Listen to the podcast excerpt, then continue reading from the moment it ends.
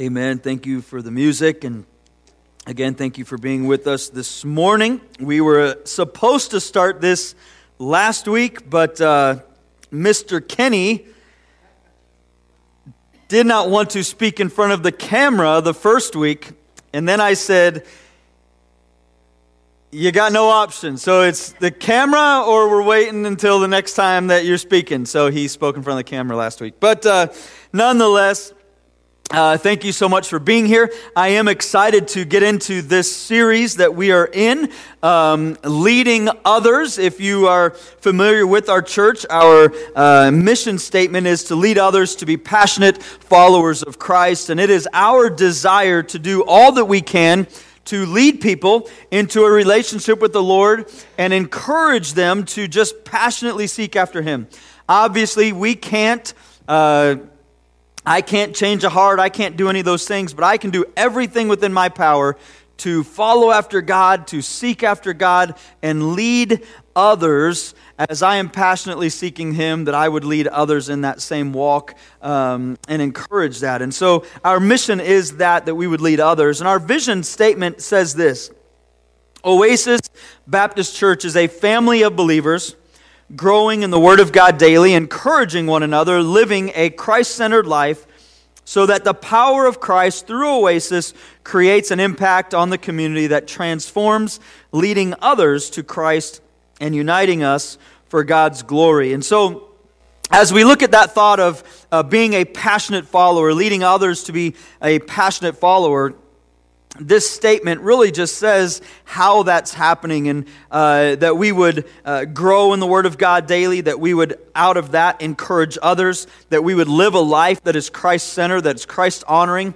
Because of that life, it would be an encouragement to others, it would impact others' lives, ultimately, with that intention uh, to see others come to know the Lord as Savior, and that we would be united um, as a church. And so I, I share all of that. We're not. Um, I have never really done a huge uh, annual theme uh, as, as a pastor here, but we usually have some type of a theme that we preach through, that we kind of talk through. And usually, uh, the last several years, that has been through our um, core values. And so, this, this next few weeks and really throughout this year, the intention is that on sharing Him. And so, uh, here at Oasis, it is our desire that we would uh, know the Lord, we would walk with Him, we would share Him, and that we would be a united family. And so, uh, just as a, a, short snapshot of uh, kind of a, a, simple vision, if you will, and just a few moments of who we are, um, it is our desire that we would truly know the Lord, that we would love Him, that we would seek Him, and that we would be a united family. And when I say that, my heart and our heart as a church is that we are a family. And this is not, the, the thought is not uh, that we just come to the end of the year and we have a business meeting and everybody votes the same way and that we all get all the things that we want as far as the church goes, but it's genuinely that we are caring for each other, that we are loving each other, that we are lifting each other up in prayer, that we are helping each other out throughout uh, the days that we have. And so um, it's, that's just a little bit of who we are as a church. And, and so as we come into this year, we look at this idea of sharing Him. We look at this, this thought of leading others. Um, I guess the typical uh, evangelism type of a series would be somewhat centered around the Great Commission. Uh, that we would uh, baptize and, and that we would share and teach and baptize and, and all of those things are obviously uh, that's what Christ told the disciples to do go ye therefore and teach. Um, and, and so I'm not going to discredit any of that, but we're not going to spend time a lot in that thought, if you will, um, over the next couple weeks. I feel, and maybe I'm wrong and maybe I'm off, but I genuinely feel uh, that when it comes to the church, when it comes to disciple or evangelism, when it comes to a lot of these things, we as pastors and as church leaders have said, Go ye therefore, over and over and over and over and over again. And we need to. not, not taken away from that. But I think sometimes in the comfort of where we live, in the comfort of these United States that we have um, been living in and that we live in, I feel that we've missed out on a huge part of what that entails. And maybe I'm wrong, and I'm, I'm, I've been there before. Uh, that would not be the first time. But I truly believe that we are seeing things, and my intention today is not to touch on all of the things that we are going through as a nation. But I believe in the last year that my eyes have been opened to things differently than I've ever experienced personally. I believe that I have realized some of my comfort level and how it's not necessarily a good thing. Because my comfort level has allowed me to stay in my own cute little bubble of my own group of people that all think like me, that act like me, that talk like me, that do things like me. And I can just say, well, those people over there, I don't really care for them, so I'm just going to stay here. Uh, and I think that that has happened both in the, uh, the regular daily realm of life, as well as it has happened inside of the church and in the church as well. And so, my concern and my struggle is that in so many ways we have become so comfortable that this last year has caught us by such surprise that we really don't even know how to function as believers, as the church.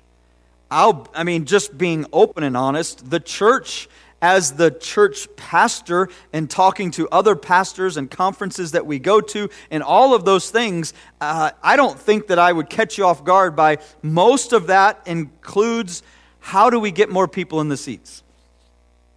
How do we get bigger? How do we grow a larger church?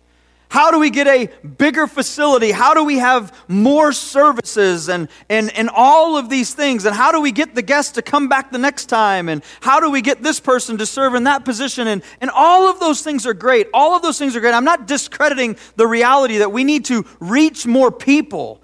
But in the process of desiring to reach more people, to be bigger and bigger and bigger and bigger and bigger, I feel that we have failed in a lot of things. And that's getting down to the nitty gritty of truly what the Christian life is and truly what we face every single day.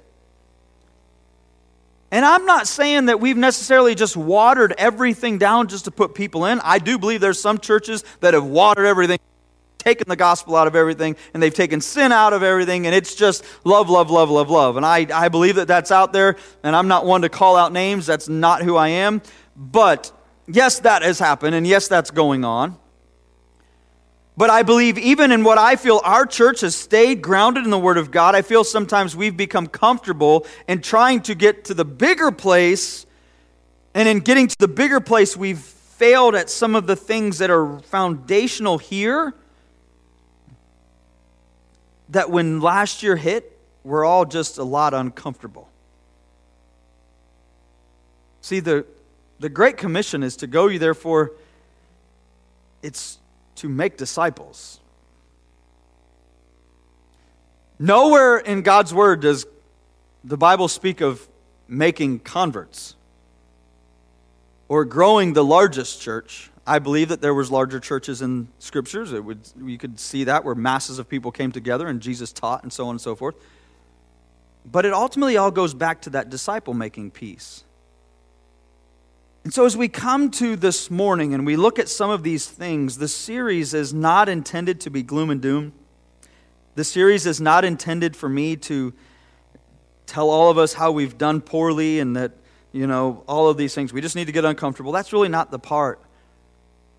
But I do believe that we have, in our comfort, we have missed out on what's really happening. And what's really happening in God's word in chapter 6 of Ephesians, he says that our battle and our, the war that we are facing is not against flesh and blood, but against principalities.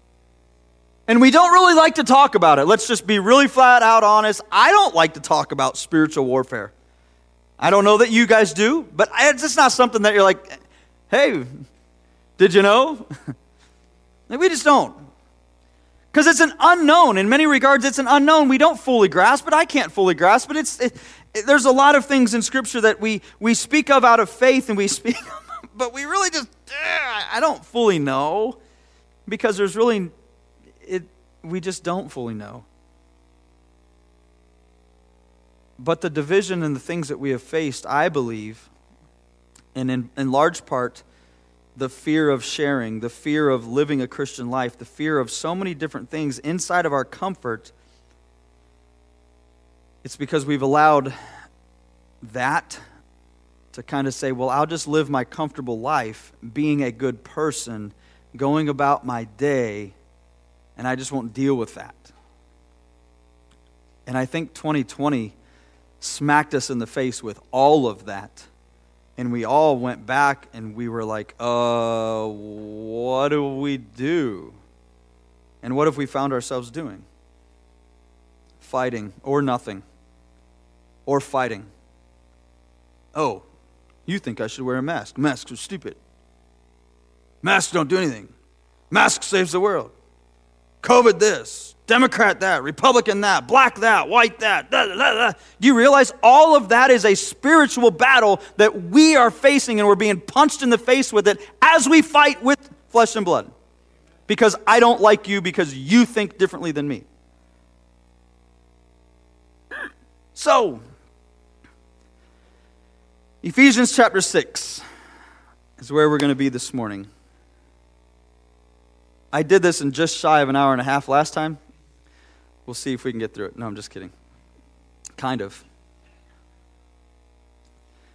Ephesians chapter 6.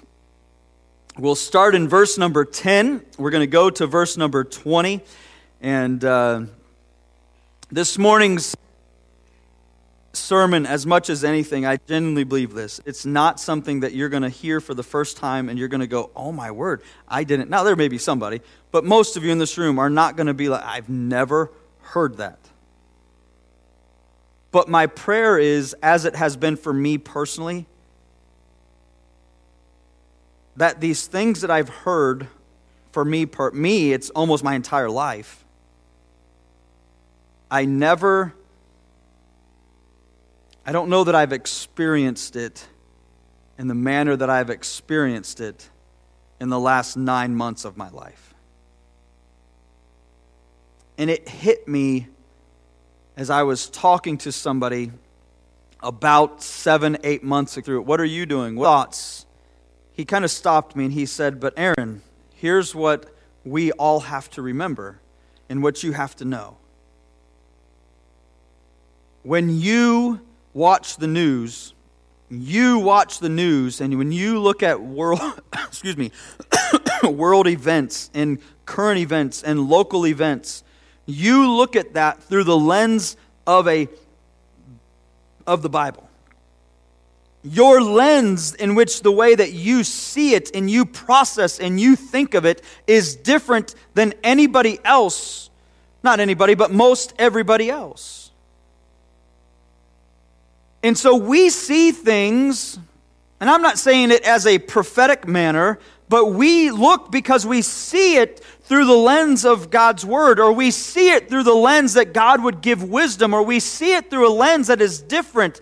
Listen, when I look at race relations, I look at that different than the guy that does not know the Lord. I look at COVID and I look at all of these things, I'm looking at it different than somebody who has no hope beyond tomorrow. When I look at our government, my government, I'm telling you right now, the government will not save anybody. It is not our hero. It's corrupt, it's wicked, and it has been from the beginning of time because it's infiltrated with people. But I look at it through a lens knowing that whoever sits in the highest seat in America is not going to save my life. A lot of people don't.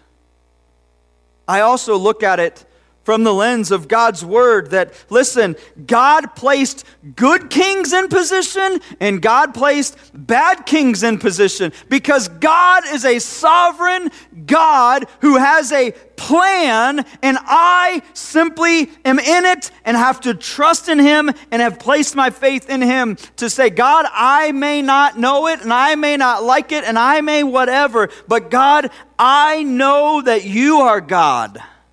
I am not. We look at things from a different perspective.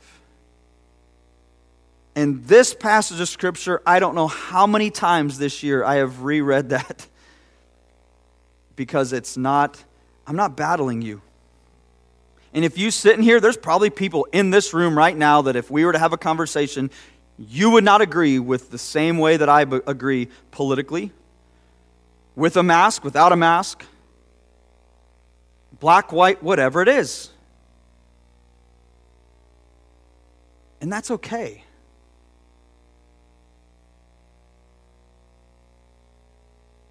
But we also have to understand that most of that is a deception of the enemy. And that we have to realize that my fight is not against you.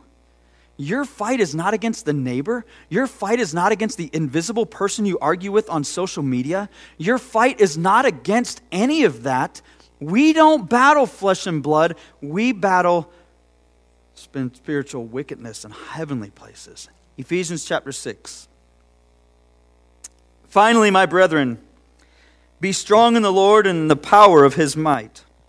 Put on the whole armor of God, that ye may be able to stand against the wiles of the devil. For we wrestle not against flesh and blood, but against principalities, against powers, against the rulers of the darkness of this world, against spiritual wickedness in high places. Wherefore, take unto you the whole armor of God, that ye may be able to withstand in the evil day, and having done all to stand, stand therefore, having your loins girt about with truth and having on the breastplate of righteousness, and your feet shod with the preparation of the gospel of peace. Above all, taking the shield of faith, wherewith ye shall be able to quench all the fiery darts of the wicked, and take the helmet of salvation and the sword of the Spirit, which is the word of God.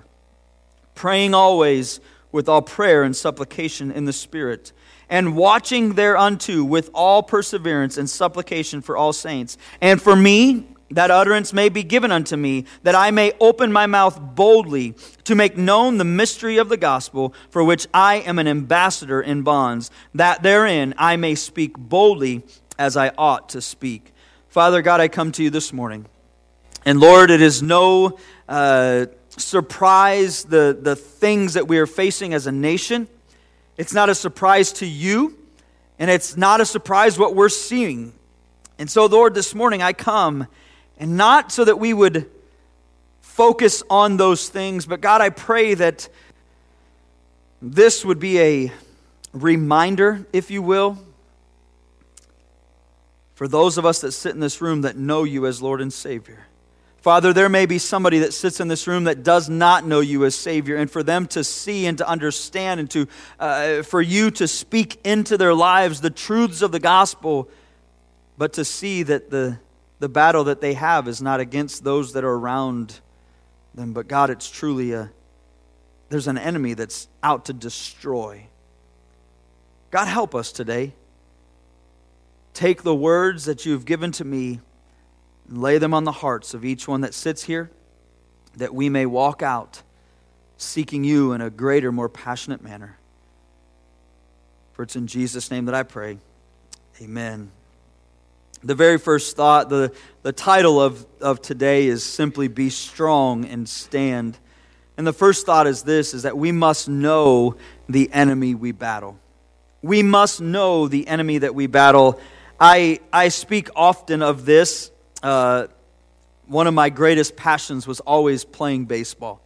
Uh, I played a lot of baseball, and now I'm old and I play old man slow pitch softball um, because that's what we do. But hey, I will, I'm going to say this publicly, and everybody online can know this. This last year, I am the oldest man on our team, and I won the batting title for my our team. Aren't you proud of me? I mean, hey, for whatever it's worth. Nobody cares, but there we go. But no, I, I still play. I love the game. I love being out there. I love acting like I'm 18, 19, 20 years old again. I enjoy it. But when I played baseball, there was a couple things that I loved more than anything. How many of you love baseball or played or So there's some of you. Do you notice the ages of all of us lovers of baseball? Do you notice that? No young people love baseball anymore. Anyway, baseball to me, I loved defense and I loved stealing bases. I really, thou shalt not steal. I really, I was not the best of hitters I could get on because I was short, I was fast, I never had the greatest of averages until I played old man softball. And, but if I got on base, I could steal. One of the things that I would do that I was, I don't know if you'd say I was good at, but I would study the pitcher. I would study the pitcher. And when I'm on base, the pitcher, typically a right hander, would have to turn to throw to first base to pick you off. But you would watch little things when they would come to set. You could watch their shoulders. You could watch the way that they would pick up their legs. You could watch the way that their back leg would do certain things. But I would study all of those things. And every time one of my teammates got on first base, I was watching the pitcher to see what rhythms that he would get himself into. Typically, the pitcher would get themselves to a rhythm. They would come in, they would come up, they're looking over their shoulder. Some would look over their back shoulder. They would move certain moments, motions. And when they would do certain things, I could go and I could steal. Second base, it was the same thing. In second base, it's worse. Pitcher gets, they look back at second base, they look home. They look back at second base, nine out of ten times, they look. In the moment that they turn their head this way, they're going home. I'm standing on third base before the catcher's even caught the ball. Why? Because they get into the same routine over and over and over and over and over. I'm studying the enemy, the person that is on the other team. I'm studying those things. In war and in battle, what do they do? They get to know the enemy. A team will study video and, and plan and scheme. I don't know if you watched football yesterday or not, but uh, I was watching a little bit of a football game, and Russell Wilson lost.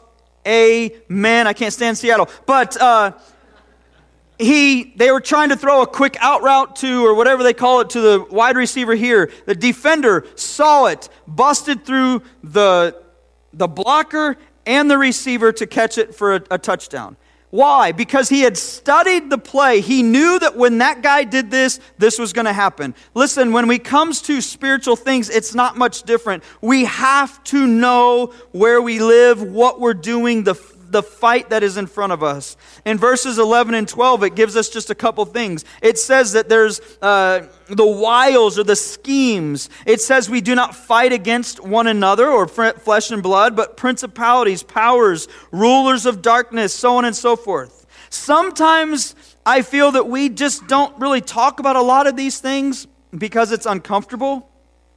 But we have to understand this. And for the next moment, I just want to read what God's word says about the battles and the enemy in which you and I face. Because if we don't recognize it, we will always fail in what's placed in front of us. Even when we do recognize it, we fail oftentimes at the struggles that are placed in front of us. God's word says in 1 Peter chapter 5 and verse 8, Your adversary the devil as a roaring lion walketh about seeking whom he may devour. The devil does not love you. The devil wants to destroy you, devour you. John chapter 8 and verse 44, he was a murderer from the beginning and abode not in the truth because there is no truth in him. When he speaketh a lie, he speaketh of his own. He is a liar and the father of it. Revelation chapter 12 says that the dragon was cast out. Excuse me. That old serpent called the devil and Satan, which deceiveth the whole world. John chapter 12 says he's the prince of this world. Ephesians chapter 2, the prince of the power of the air. In Genesis chapter 3, we see him as a serpent. We see him as crafty. We see him as subtle and deceptive. 2 Corinthians chapter 11, Satan himself is transformed into an angel of light. Beautiful. The deceptions before us are beautiful. The Bible refers to the devil as the anointed cherub in Ezekiel, the ruler of demons in, chapter, in Luke, the ruler of this world, the God of this world, the prince of the power of the air. He is identified as a great dragon, a roaring lion, the vile one, the tempter, the accuser, and the spirit working in the sons of disobedience. He is called Satan, which means adversary. He is called the devil, which means slanderer. The fallen archangel and his fallen angels who became demons have been tempting and corrupting mankind since the fall. They are an evil, formidable, cunning, powerful, invisible foe against whom I will fail by myself every time. Because in and of myself, I don't have the power. The evidence of Satan's power and work is everywhere. It's everywhere. It's inside of the church, it's outside of the church. We see it in people that are doing good things that are trying to deceive you because of what's taking place over here. We see it in people that are just blatantly, flat out doing wrong, and they're telling you that they're doing wrong because they don't care. The enemy is at work and we must know and see. We see it in believers. We see it in fallen leaders of ministries. We see it in pride and selfishness. And this morning, I'm not coming to you to let you know anything that you've never heard before. I'm not coming to, to scare anybody. I'm not coming to just put a sound clip out there. I'm not coming to any of those things, but I believe with everything in me, I genuinely feel that God has shown me something, if that would be the right words to be said, but that, that the battle and the things that we face and that we are seeing on a daily basis, it's a spiritual wickedness. And I feel that the church has been completely caught off guard because we are not prepared, because we are not uh, wearing the armor of God. We are not standing and now we are where we recognize listen, I don't care which side of the aisle that you're on, that's a spiritual battle that we've absolutely ridiculous. But this virus has created. And I'm not trying to speak conspiracy theory. I'm really genuinely not. Nation, not a nation, a world. And I think sometimes we're just caught off guard and we just go, uh, It's everywhere. And we, as believers, are being asked questions, and oftentimes I don't think we're prepared for an answer. I'm being asked questions. What's this? What's that? Why? Because where people are uncertain, they look for answers.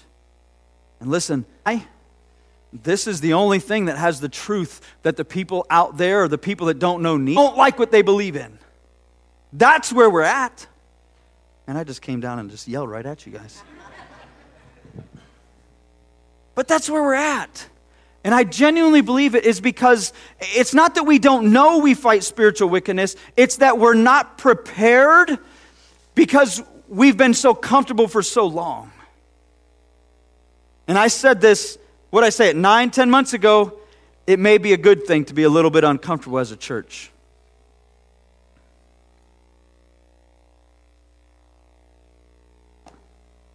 We must know the enemy that we're facing. We also must know the plan of victory. Let me encourage you. I gave you some maybe discouraging news. Let me encourage you. If you know Jesus Christ as your Lord and Savior, you win. we have victory. We can say it all the time. Oh, we know the end of the book. But here's the reality on the other side of that is yes, we have victory and we know what's taking place tomorrow. Speaking of, I mean, there's a part of that. But I'm ready. If God comes back tomorrow, if God takes me tomorrow, I'm prepared, I'm ready. I know that I have victory, eternally speaking. But you know what? I live in victory today.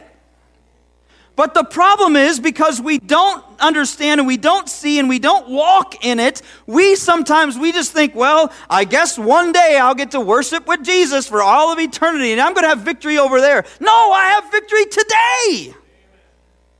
It's freeing to know that over there is going to be good. It's freeing to live that way today. It really is. It's freeing also to know that God didn't just say, Here you go, now go. He gave us He gave us scripture, He gave us His word, and He tells us how to do it so that we can live in that victory. And as we look at this passage of scripture, he says this in verses 13, so on. Well, excuse me. Sorry. I was positive. Um, he says, put on the whole. Thank you, Troy. I'm glad that you smirked and laughed. He says, put on the whole armor of God. That we would be able to stand against the wiles of the devil. The plan is this if we were to really walk through what God's word says. We live in division. We live with deception. We live with all of those things.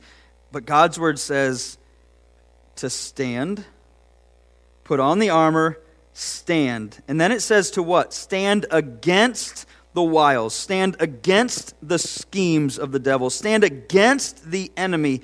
But if I'm not prepared, if I don't have the armor, if I don't do those things, I can't stand. I have to stand in his might.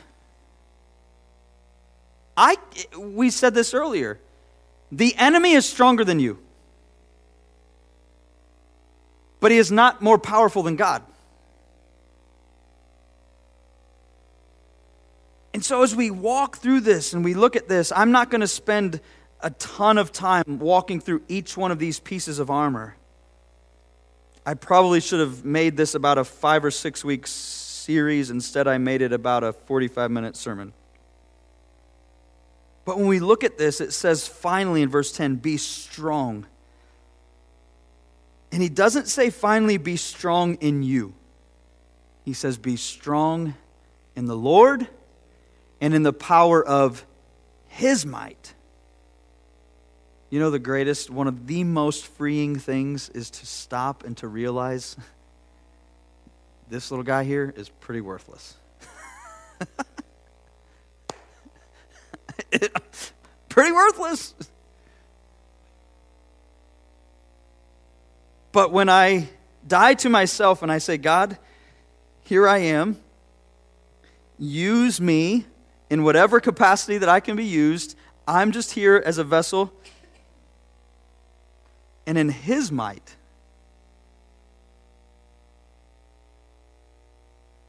My salvation is not based on me. Your salvation is not based on me. My children's salvation is not based on me. It's in Him. It's so freeing. But He says, finally, be strong in the Lord and in the power of His might the plan starting there. My strength has to be in Him. The only way that I can stand is if I'm standing in His power, in His might. And I, under, I must understand that the entire plan of victory has nothing to do with me except me saying, God, I need you. God, I can't do it. You have to in and through me in His power. And so, as we look at this, walk with me just quickly. It says to be girded with truth.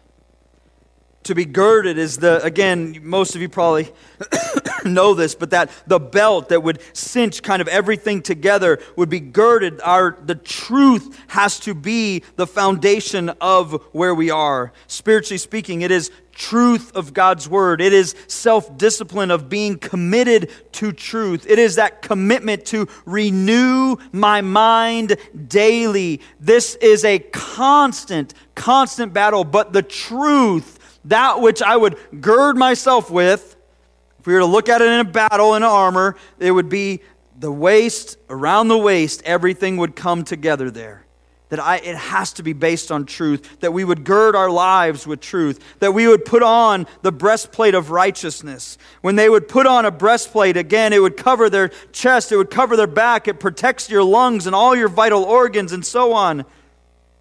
Tied to the belt or the girded with truth, righteousness is to be taken, wrapped around our whole being. What does God's word say? When you come to know Christ, you are clothed in his righteousness. I know that. But this speaks of walking and living in that righteousness. Day by day, I am to do my best to seek after the Lord, to walk in righteousness. Says that we would put on the feet that are shod with the preparation of the gospel of peace. I believe that most of you know this, but your shoes are very important to your physical health. Your feet are vitally important to your physical health. When your feet hurt, everything hurts. I went a year and a half trying to figure out what happened to my feet when I started speaking and standing in dress shoes all the time. My feet hurt. I spent hundreds, how, I don't know how many pair of shoes I bought, hundreds and hundreds of dollars because my feet hurt. I would feel like I ran a marathon every day. And I've never ran a marathon and I don't plan on it. But they hurt. It says here that they, our shoes, our feet would be shod with the preparation of the gospel. The soldiers could potentially be walking for miles and miles and miles in all forms of different weather and so on and so forth. They need the right shoes and the right feet have to be comfortable. But it's a preparation. It's that our we have to be prepared to go to tell the good news. Are we prepared to share and live and give that to others? The shield of faith. A shield would typically be used by those that would be in the front lines of battle the faith in Christ that appropriates salvation and continues to bring blessing and strength as it trusts Him for daily provision and help. Satan continually bombards God's children with temptations, with immorality, with hatred, with envy, with anger and covetousness and pride and doubt and fear and despair and distrust and so many other things. They are constantly being shot at us. And the purpose of all of Satan's missiles is to cause you and I, as believers, to forsake our trust in God, to drive a wedge between the Savior and those that are saved, the shield of faith, the helmet of salvation. If we lose hope in the future, think about this. Have you ever, have you ever been near somebody that has no hope of eternal of their salvation, of what's to come tomorrow? Have you ever been at the, the bedside of somebody that's passing with their family members that they have no hope of what tomorrow holds? I know of three people in the last two weeks that have went home that have passed away. Two of them knew Christ, one of them did not. You know, talking to those family members are completely different looking at somebody or texting somebody or telling somebody, I praise God for the hope that I have in Him and in salvation because I know what tomorrow holds and the, the eternal security that we have in God, and as opposed to the person that has no hope beyond today. The helmet of salvation is that great hope of final salvation that gives us confidence and assurance that our present struggle will not last forever. The battle for this life is just a split moment compared to eternity. Do you have that helmet of salvation? The sword of the Spirit, it is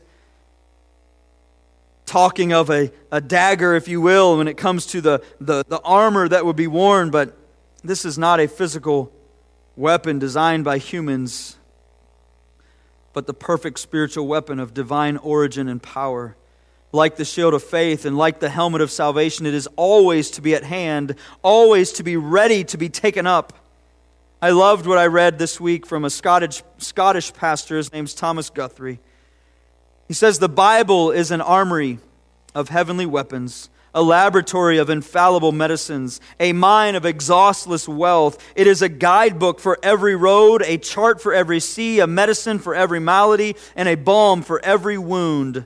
Rob us of our Bible, and our sky has lost its sun. This morning, we must know the enemy that we face. This morning, we must know and to the best of our ability live out the victorious plan that God has laid forward to put on the armor. And I don't know where you are. I don't know how you wake up in the morning. I don't know how you face your day. I don't know if that's Bible reading in the morning. I don't know if you read at night. I don't know if you read at all. I would encourage you. But maybe, just maybe, it's you waking up and as you put on your clothes, on your shirt, as you do your hair or whatever it would be, that you would say, God, I don't know what today holds. And God, as I put these shoes on today, I don't know the person that I am going to come across, but God, would you prepare me to share the truth and the hope of the gospel message of peace to the person that needs it? The last thought this morning is stand in the strength of the Lord. It says this over and over in this passage that we would stand. Take unto the whole armor to withstand. Having done all to stand, stand therefore. and it says in verses 19 and 20 And for me that utterance may be given unto me, that I may open my mouth boldly to make known the mystery of the gospel, for which I am an ambassador in bonds, that therein I may speak boldly as I ought to speak. We've been given victory. We must understand again that that victory is not in us. I am not victorious in and of me. It is Christ that gives that. He has conquered and given me hope. But yet, we have to live in that plan that God has given us. We have to live in His power and His might, that we would be strong in the Lord, that we would stand. And we can only stand as we stand in His power. How many of you have uh, attempted, we'll use the word stand, but you've attempted to stand on your own? And you've done it, right? Day, two days, you're feeling good. For a minute. It usually doesn't last long. Or if it does, you'll come to me and you'll go, Pastor, I just don't understand. And I'll say, Well, have you done this? Well, no. Have you been doing this? No. When was the last time you read? Well, I don't know. Do you think you might want to try those things? Well, but you don't understand. I'm a little busy. Well, maybe there's a problem. You think you can do it by yourself. There's been countless times in my life where I thought I could do it by myself, and I'll get so far. I'll get days, I'll get weeks, I'll get months, I'll get years into it, and I'll step back and I'll go, God, forgive me. It's time wasted. I have done it on my own. I've tried it on my own. I can't stand on my own. And as we look at Scripture and it speaks of sharing, and we talk this, these next few weeks about sharing, We have to understand the battle that we face. We have to realize yes, God's told us to go and make disciples, to baptize. He's told us to do all of those things, but we're doing it in the midst of spiritual wickedness, and sometimes we don't grasp it and we forget it. And I feel that I've grasped it, or I've, I've grasped it, but I've forgotten the wickedness, and I've forgotten the battle, and I've gotten so comfortable that it's just become easy. And I needed 2020 to smack me in the face to remind me of the true wickedness in which we live. And as we look at this passage of scripture, it says, it says that the utterance may be given unto me, that I would open my mouth boldly, that I would make known the mystery of the gospel. Listen, as we know the enemy, as we put on the armor that God has called for us to put on, and we walk in that and we stand in that, it says that He would give us the utterance, He would give us the words, He would give us the, the things to say, He would put the people in front of us, He would allow that, that I would speak and speak boldly for Him as His ambassador.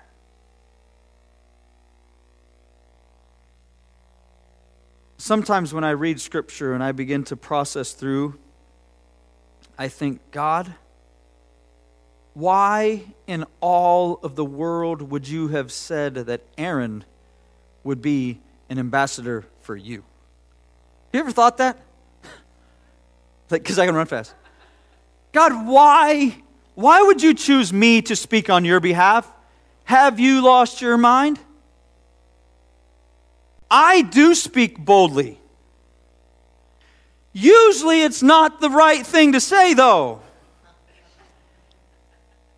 I get told to put this in this often. I'm going to share a story. You will laugh. Hopefully, you'll laugh. We thought it would be, you just want to go out to eat?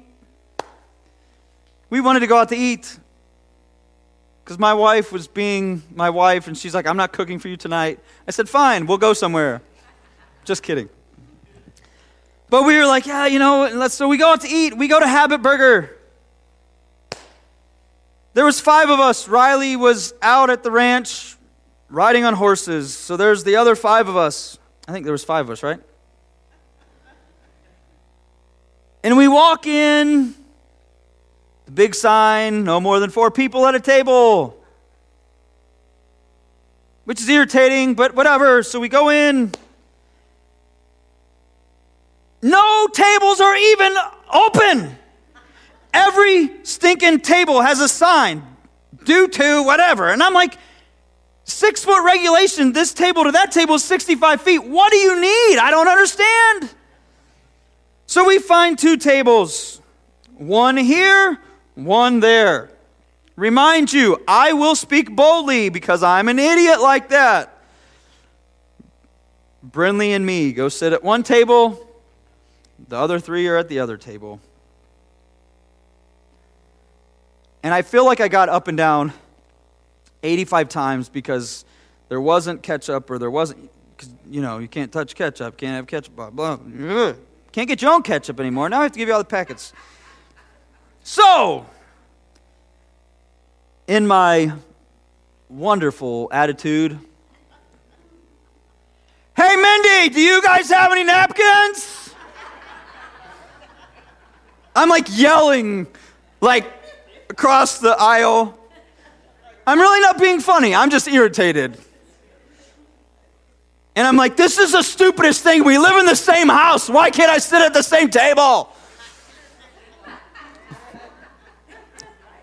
My phone is buzzing, and Mindy says, You're not being a good example for your children.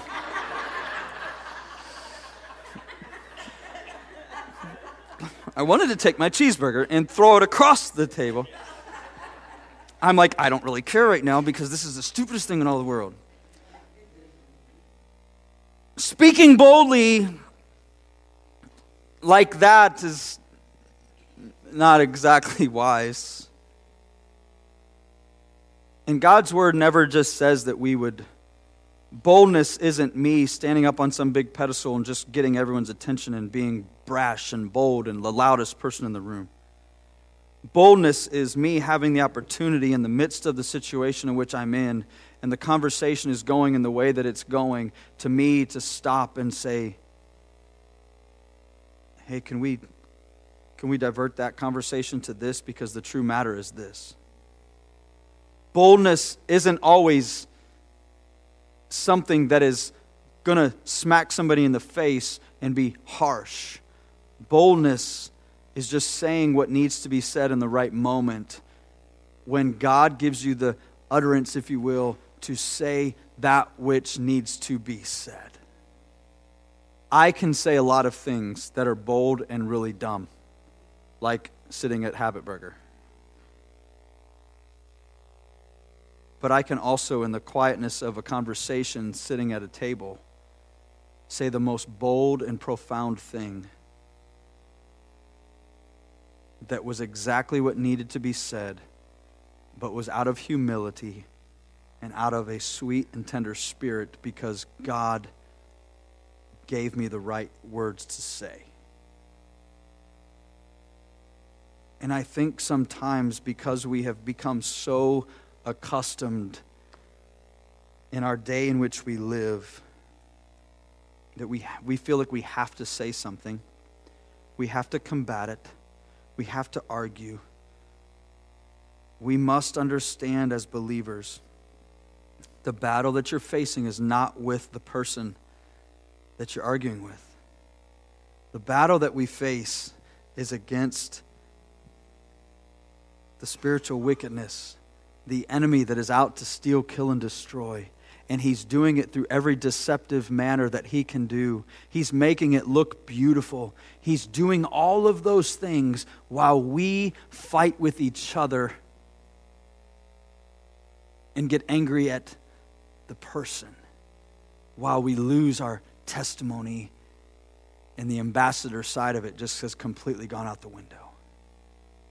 This morning, we must be strong and we must stand. We must know the enemy that we face in battle. We must know the plan that God has given us in victory to put on the armor. excuse me, to put on the armor, to do those things so that we can stand, so that we are prepared, and so that when the time comes, the boldness will flow out of my mouth with love because He has given it to me. Father, this morning, as we dive into your word, a passage truly that is one I believe that we've looked at and read and studied. And uh, for many in this room, it's been their whole lives. I know for me, it's literally been my whole life of hearing this passage. But I also believe with everything in me that I've become so comfortable that I have missed opportunity after opportunity after opportunity because it's been about me or because it's just me not realizing the battle that I'm actually facing. And so, Lord, this morning I pray, as I have all week, God, that we as a church, that we as individuals inside of this room, this family, that we would truly take a step back and that we would be reminded of the spiritual battle that we face. The struggle that we are battling and the struggle that we are facing today, it's not about all of the things that the media is showing and shoving in our face. It's about a spiritual thing. People need you. And God, we have to be prepared to give the answer. Father, there may be somebody that sits inside of this room right now. They're having a battle that they may not understand is a spiritual battle. They've been unhappy. They're miserable. They've tried to make more money. They've tried to, to move. They've done all of the things that they know to do, but they're still miserable. And God, I pray that even right now you would speak to them and you would show them, God, that you sent your son to die upon the cross, that they have hope of tomorrow. That the battle that they are facing is not any of those things, rather, it's them saying, Oh God, I need you. Would you come and be the Savior of my life?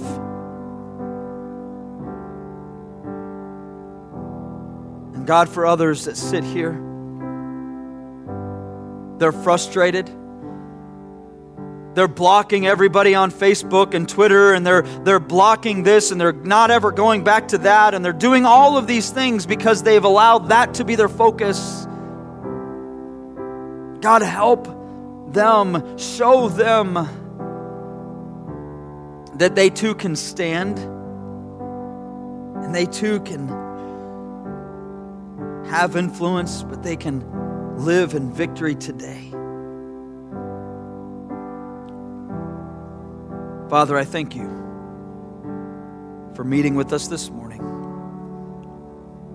It's in Jesus' name that I pray.